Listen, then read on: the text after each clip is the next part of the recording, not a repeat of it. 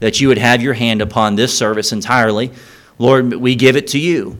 Lord, as, as these families have come and, and uh, we desire to give our children to you for your use, Lord, I pray that you would uh, allow there to be a sincerity of heart, a, a, a genuineness of mind, and Lord, an, an openness uh, to receive what you would have for us. And so, Lord, we pray that you would speak to each and every believer today. Lord, I pray for even maybe the unbeliever who would be here this morning. May you identify exactly who it is that you would have to speak to today, uh, along with blessing these families that have come this morning. Lord, bless us now, we pray and ask in Jesus' name. Amen. Well, thank you, Pastor. And I do want to say thank you for allowing me to come today. I guess uh, Pastor wanted to get someone that thinks like a child and uh, to re- relate to uh, children on baby dedication day. But what a great opportunity. And I do, I appreciate that Sunday school lesson, Brother Anderson. Where are you at? There you are back there. A great lesson. Uh, what a great subject that is. It fits well with the day, kind of the theme that we're going to have all day today. Let me uh, put a plug in for tonight. I want to encourage you to be here tonight. Uh, we're going to be dealing a lot there tonight with the marriage relationship. Do you realize, mom, dad, one of the greatest things you can do for your children is to love one another? One of the greatest things you can do to point them to Christ is to love one another. Of course, love God. And we'll talk about that. And if you would, take your Bibles and turn to Deuteronomy chapter 6 Deuteronomy chapter 6, as well as also in Ephesians chapter 6. You know, there was a preacher, he got up in the pulpit to preach one Sunday, and he had a band aid on his face, and he apologized for having a band aid. He said, Well, uh, this morning I was thinking of the sermon while I was shaving, and I cut my face. After church that day, the uh, treasurer found a note in the offering plate, and it said, uh, Why don't you try thinking about your face and cut the sermon next time? And so I'm going to try to keep it short and uh, simple, and, uh, but, as, but also understand this there's nothing more important than what is in this book for you and I. This is God's Word. Look, if you want to know how to be the kind of man you ought to be, you're going to find that in the Word of God. If you want to know how to be the type of woman that God wants you to be, and we heard that in the Sunday school hour, it's going to be in the Word of God. If you want to be the kind of teenager, the kind of young person, it's in the Bible. The Bible is our compass, it's our northern star. It gives us the direction in life. It'll never set us wrong. The world around us may be in chaos and confusion, it's a mess. But Jesus is our northern star. He is our compass, and we follow Him, and you'll never go wrong. So I stay in the Word of God. And in Deuteronomy, we'll read that in just a moment, but we're talking about this important fact. Parents, you may not have much wealth. You may not have thousands of acres of land to leave your children. But the greatest thing you can leave them is your faith. You know what a joy it is? I remember my mother, it always troubled her. She said, I wished I had something to leave you children. And she had eight of us. It's a wonder she even lived as long as she did. Uh, we were pretty rough on her. But eight of us, and I can remember, I, I told her, I said, Mom, you have left us with something money cannot buy. You have left us with not only the knowledge that when you die, you're going to be with the Lord. What a blessing that is to stand at the grave of a loved one and say, I'll see you later. This is not final farewell. But also just the example of God's love, of a, of a faith that is real. And so don't think that you're shortchanging your children because you don't have all the things to give them. That's not, if you do, that's great. But along with that, more important than that is pass along your faith. And that's what we're going to be talking about this morning. What is the goal of parenting? Former President George H. Bush, Bush was asked this question. He says, What is the greatest accomplishment in your life, Mr. Bush? And uh, President Bush, he might have mentioned his success during World War II as flying as a Navy pilot. He, um, he could have recalled to mind his eight years as vice president under Ronald Reagan. He could have mentioned his own successful presidency. And he also could have mentioned his years as U.S. ambassador to China or being the head of the CIA. He had a lot of things to accomplish, or his accomplishments during uh, Operation Desert Storm. And, but when answering this question, President Bush revealed his heart as well as his priorities. Listen to his words. He said, My greatest accomplishment is that my children still come to see me. Well, that's great. Wonderful. My children still come to see me. They want to come. Now, our goal, what is our goal, parents? Our goal should be the same goal that God has for our children. Do you realize today that God has entrusted those children into our hands? That they were given to us by God. And our goal should be to return them to the Lord and to train them. Here's, in fact, look, if you're there in Deuteronomy, look in Deuteronomy chapter 6. I was going to start reading at verse 6, but let me have you go back to verse 4. Hear, O Israel, the Lord our God is one Lord. Of course, this is addressed to Israel, but folks, we know this is the Word of God. It's inspired, it's applicable for you and I. And so we can put ourselves in there. Thou shalt love the Lord thy God. There's the key.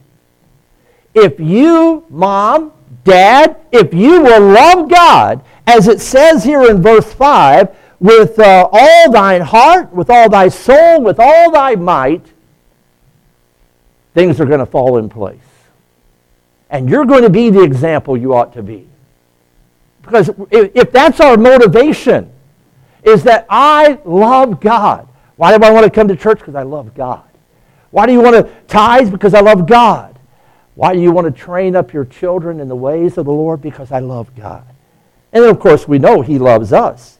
But let's read down, down through these verses. Verse 6 And these words shall I command thee this day, shall be in thine heart, and thou shalt teach them diligently unto thy children.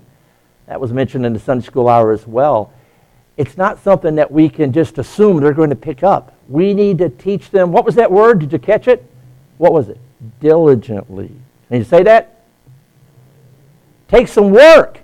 It doesn't just happen. We can't have this attitude, well, I'll send my kids to Sunday school and they will teach them the Word of God.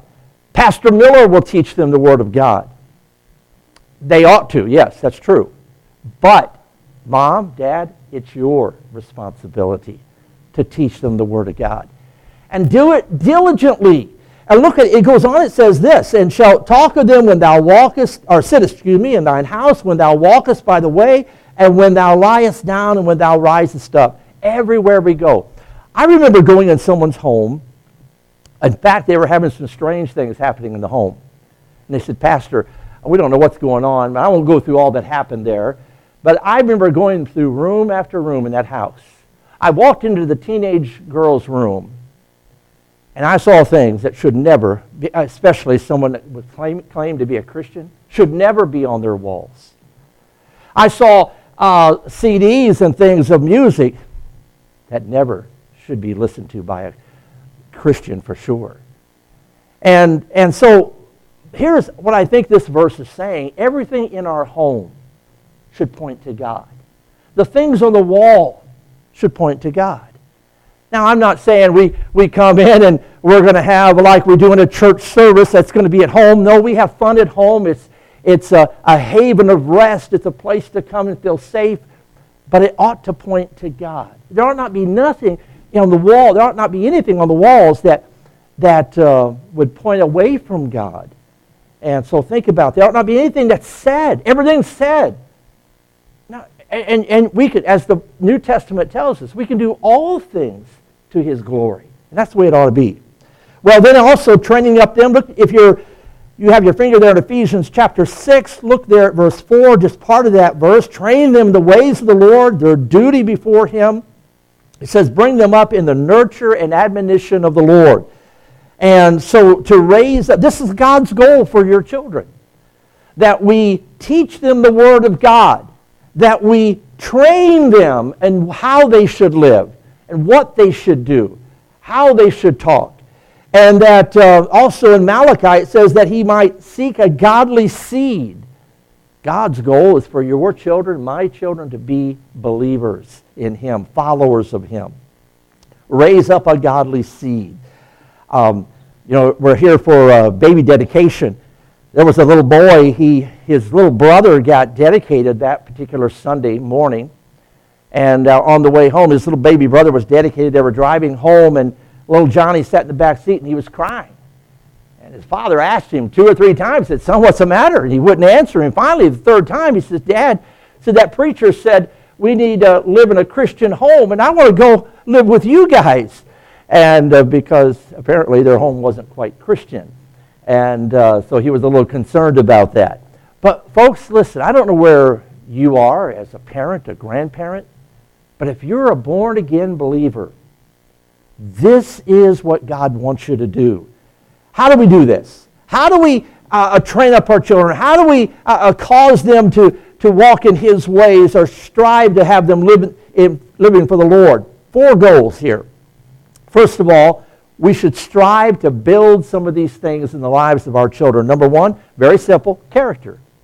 Character. Character is something that's missing in our society greatly. A character doing right because it's right. What do you do behind closed doors when no one knows?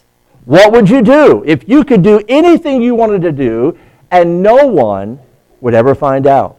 That will reveal your character. Character is doing right. Our prayer, our desire for our children is ought to be that they become more like Jesus Christ. I know, dads, we like to see our sons be like us. But uh, more important is that they be like Jesus Christ. That, that they display the character of God in their lives. And that doesn't just happen. As we saw in Ephesians chapter 6 and verse 4, the whole verse says, And ye fathers, provoke not your children to wrath.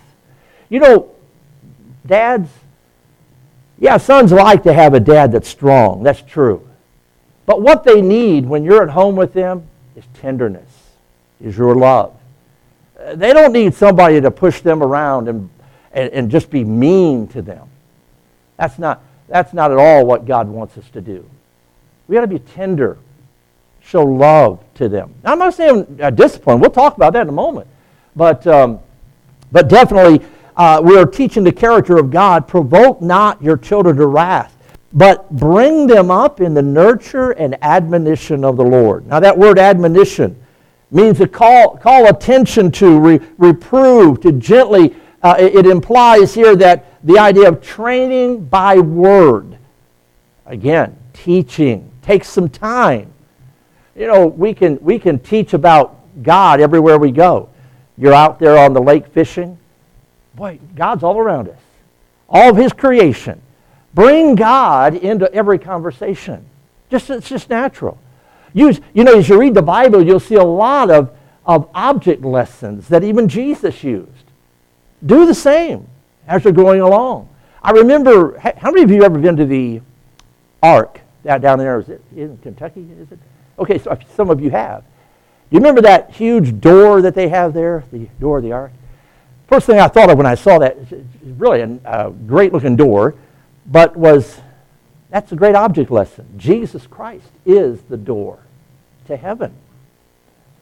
Think about uh, old Judas who actually kissed the door of heaven but died and went to hell. Oh, God forbid that our children would be that close to sitting under the preaching and the teaching of the Word of God and not go to heaven.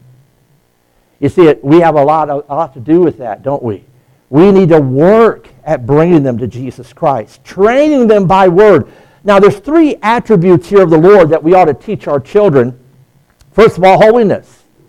I know that's a word today that is foreign to many. Holiness. Preacher, don't you understand? We're living in a century where uh, teenagers can't be holy. People really can't be. Oh, wait a minute. God says we can. What does he say? Be ye what? Holy. For as or for I am holy, he says. Be holy, for I am holy. God says we can be. Now, it signifies a separation um, from the world to God, separation from sin to God. This attribute develops a hatred for sin. You see, when we have, uh, uh, when we're striving to be holy as God is holy, we, we begin to have the same view of sin that God has. We, we, begin, we become more convicted of sin. We have a stronger conviction when it comes to what's right and what's wrong. By the way, moms, dads, we ought to be teaching our children what is right and what is wrong. I know in our society the lines have become so blurred. There is no absolute, but God's word still stands. And if they're going to be the kind of man they ought to be, the kind of woman they ought to be, they need to know, Thus saith the Lord. This is right, this is wrong. Be very clear on that. And then there's also a, a, a, the word uh, or the characteristic of righteousness. Now, I, I, I don't, uh, you know, when I talk about myself, I don't use that word. You know, we're all sinners, right? There's none that doeth right. There's no, no one that does right all the time. No one's perfect. But we are to strive for righteousness. Again, living right. That attribute, you know, understanding that God is righteous. He's right all the time. God never makes mistakes. You know what that's going to help develop in the heart and mind of your child? That when bad things do happen, they're not going to get bitter about it. They're going to say, you know what? God's still good. God's still right. And I know that all things will work together for the good to them that love God and to them who are the called according to his purpose. Then one more, love. This attribute, it develops salvation. For God so loved the world. You ever put your name in there? For God so loved Randy that he gave his only begotten Son, that if Randy believeth in him, he should not perish, but have everlasting life. Put your child's name in there. Let them know that God loves them. Again, I remind you, these characteristics really can't be taught effectively unless we're living them before them. Yes, they ought to be taught verbally, but our words are cheap if that's all it is, is what we're saying, and we're not doing. Be doers of the word. We love him. Why? Because he first loved us. Yes, he's the one that loves us. Let them know that God loves you no matter what, unconditionally. Did you realize that God loves you no less or no greater now than he did before you were even saved? His love is a, a powerful thing, and it does not rely. You know what they see, how our children see that love? When we let them know and I'll talk about that in a moment, that we love them no matter what. That there's nothing in this world they can do. Yes, they can hurt us, they can disappoint us, but we'll always love them. I'll never forget one of my brothers. I have uh, five, or had five brothers and two sisters. One of my brothers was, was just a mess. He got into some drugs and alcohol. And I remember uh, that, that one particular night, there was a fire. He was living in this apartment building, and the place burned down. He was almost killed. But he was in jail, and he was high.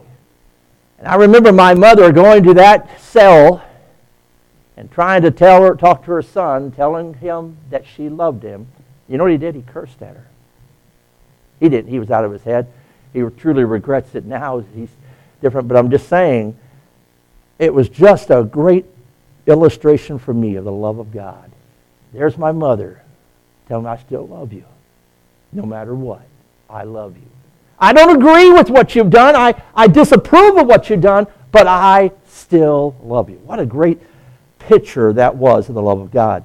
So study the Word of God. Study to show thyself approved unto God. So first of all, we should strive to build character. Character in the life of your, your uh, daughter, your son.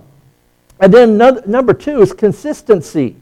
In Ephesians 6 4, it said, bring them up in the nurture and admonition of the Lord. Uh, by the way, uh, parents, inconsistency on our part, again, all of these things hinge on you and I living it before them. But inconsistency on our part, whether it be discipline or whatever, it breeds rebellion. You know, we keep telling them, now you don't do that. Now, don't do it. Don't do it again. Now, uh, listen, uh, this is the 10th time, and I'm not going to tell you again. And then we tell, keep telling them again. That's, that, doesn't, that doesn't teach.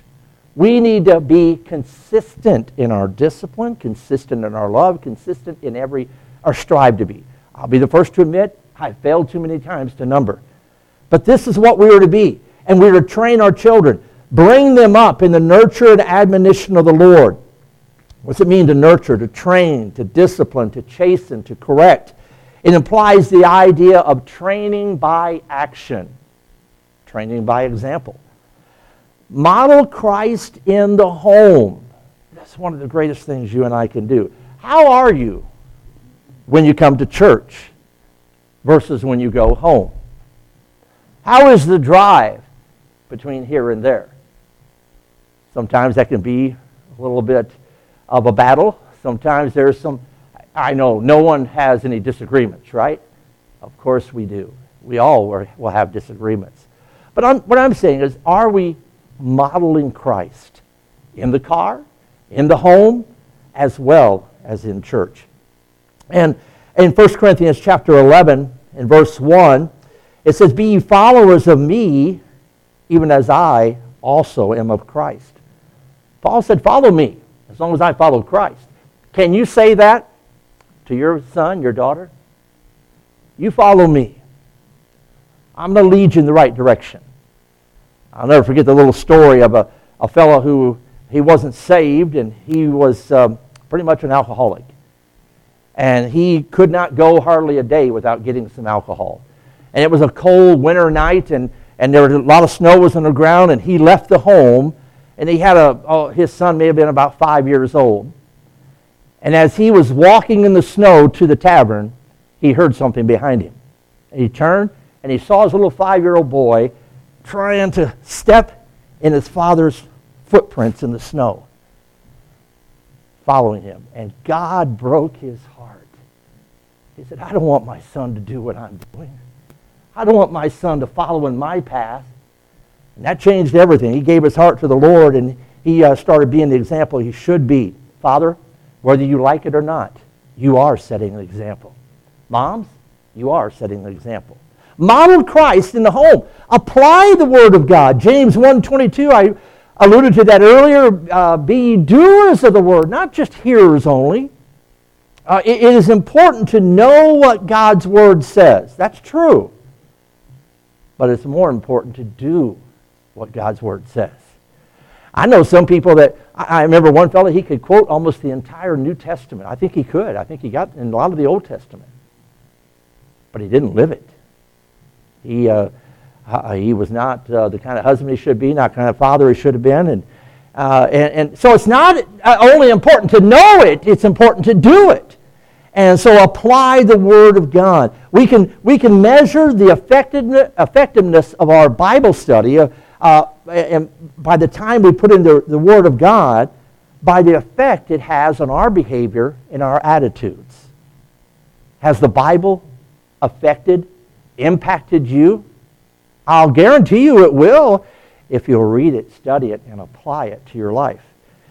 Be humble to the word. James 4 6 God resisteth the proud, but giveth grace unto the humble. You know what the cure for evil desires are? Humility. You see, pride makes us self centered.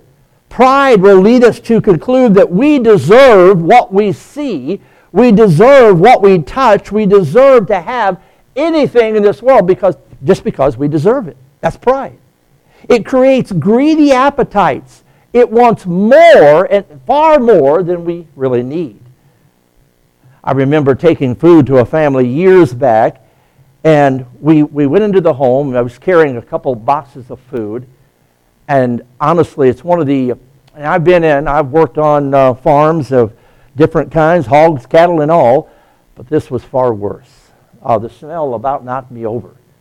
And, um, I, but I walked in the house, and the mice were running through there, just playing all over the place. Walked into the kitchen to show where she wanted us to set the food down. We had to brush cockroaches off the table. My mom always said, if you even have a dirt floor, you can still be clean. And that's true.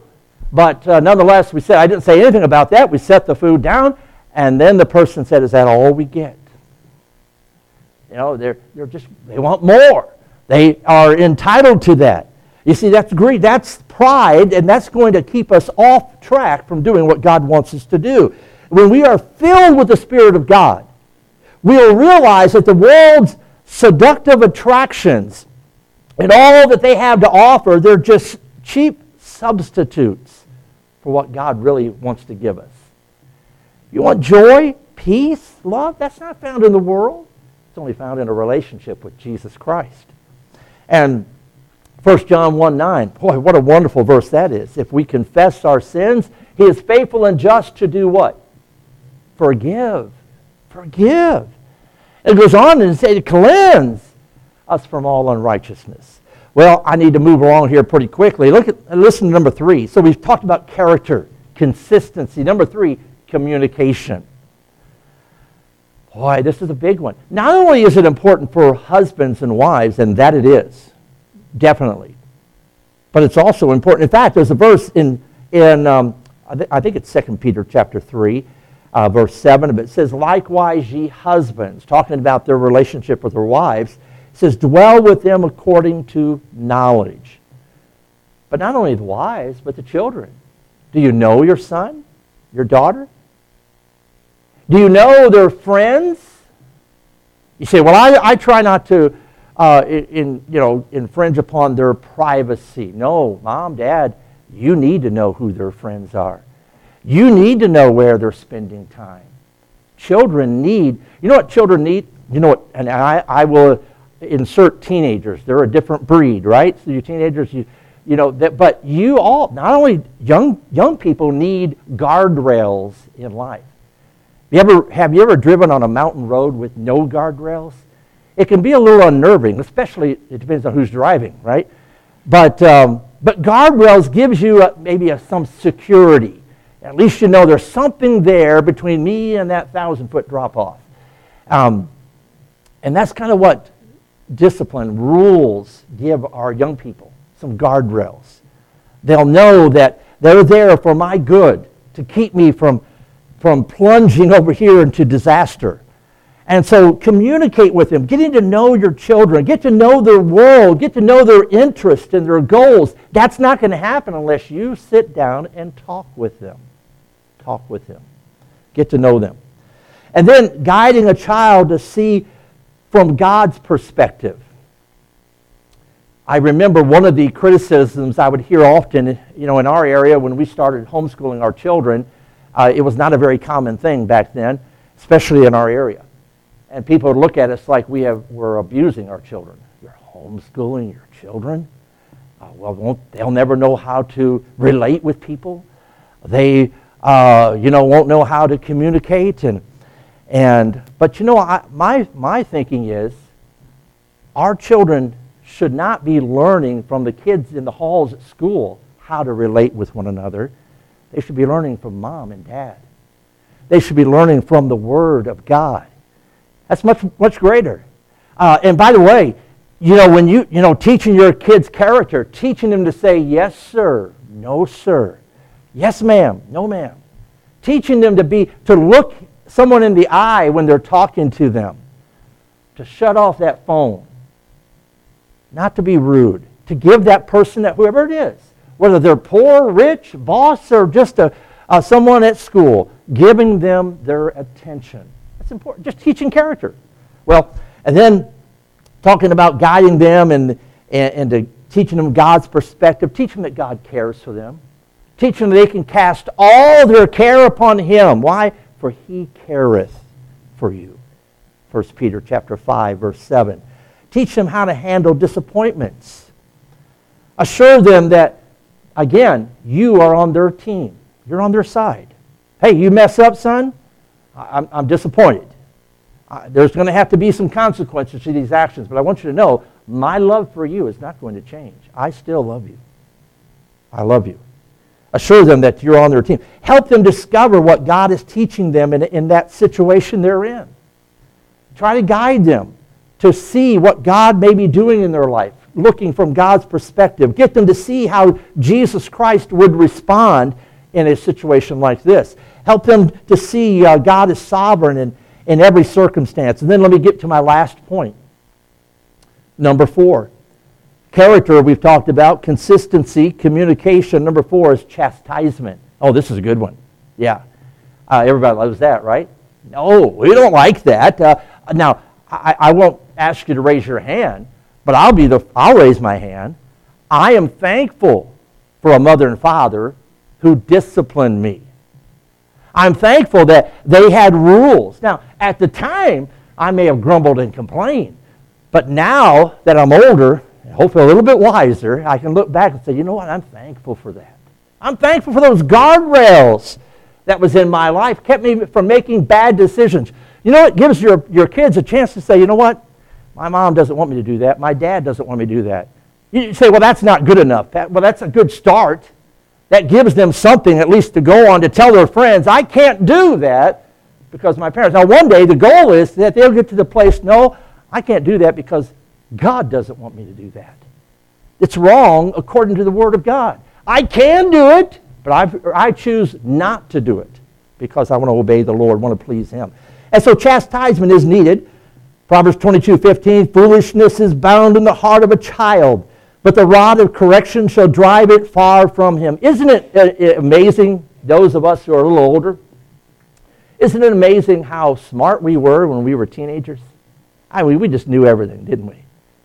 And um, now we, we think, boy, I'm still learning. I haven't learned much. And uh, I, I'm just saying, sometimes because the child is younger, and I would even include some of you teenagers, you haven't experienced the things in life.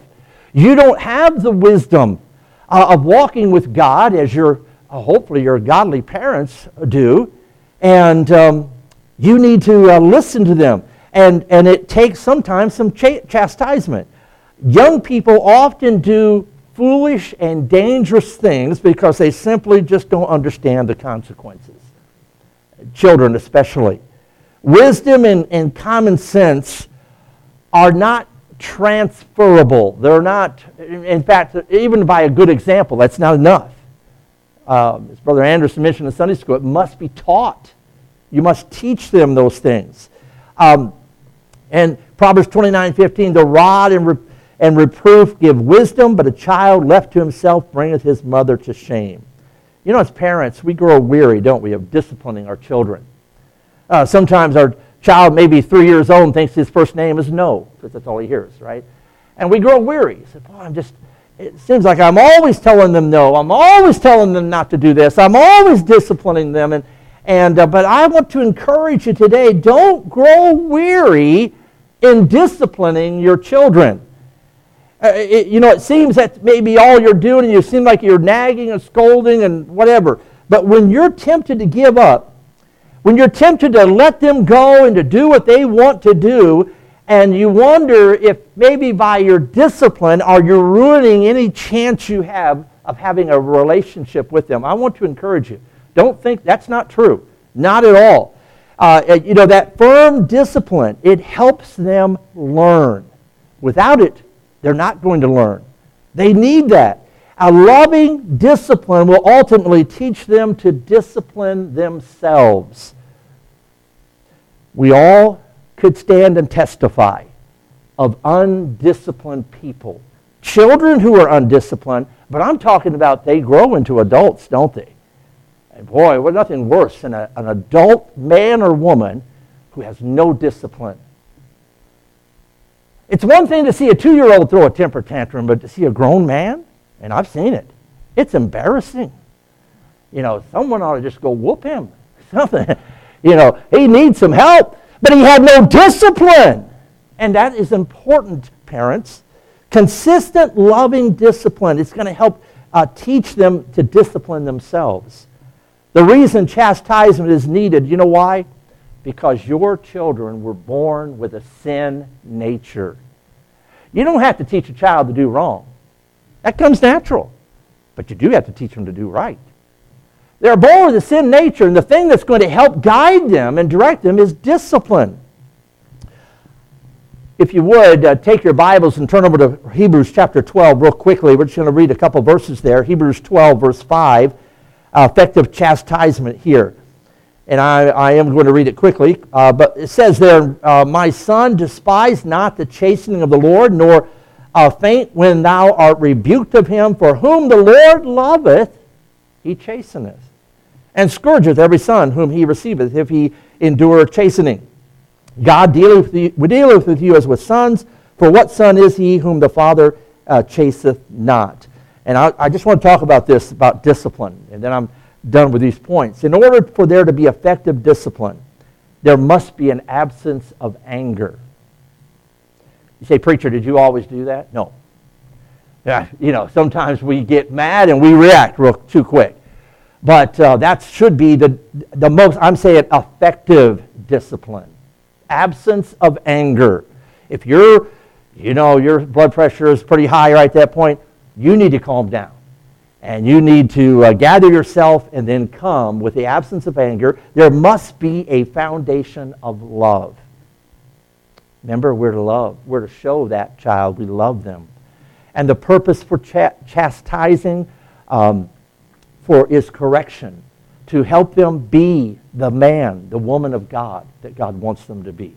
So pray for wisdom and love and patience. And remember, remember these truths. They are not your children, they belong to God. The state, in some states, I'm not sure how it is in Nebraska, but there are some states that say, hey, those children belong to the state. I uh, disagree 100%. No, they don't. You, parent, ha- uh, should have that authority, but remember, they do belong to God. And what you're doing, how you're training them, you're going to give an answer for. Psalm 127, verse 3 Lo, children are a heritage of the Lord, they're a gift from God. And the fruit of the womb is the, his reward. So they need to be what God wants them to be. I've seen parents who say, I want my children to be close to us. I don't want them to leave our area. Maybe 10 miles, that's about it. Now, that would be great. If all of my children were that close and all the grandkids, we would love it. But not really, because if they're not doing the will of God, boy, it could be a mess. So be, don't, don't hold them. Our goal is to get them to the place just like that bird, to get them to the nest, to the edge of the nest where they give them a little shove and they begin to fly on their own.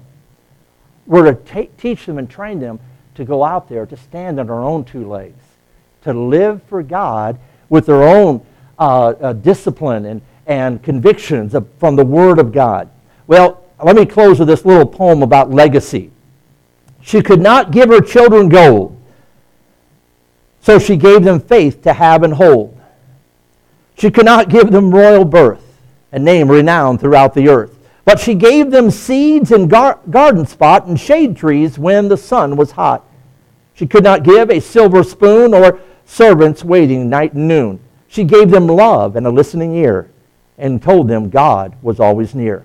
She could not give them ocean trips, uh, abroad majestic sailing ships, but she gave them books and quiet time, adventures found in prose and rhyme. She could not give them worldly things, but what she gave them was fit for kings. For with her faith and books and sod, she made each child aware of God. Let's have every, every head bowed and every eye closed. I know the message this morning has been primarily to the Christians, to parents. But, friend,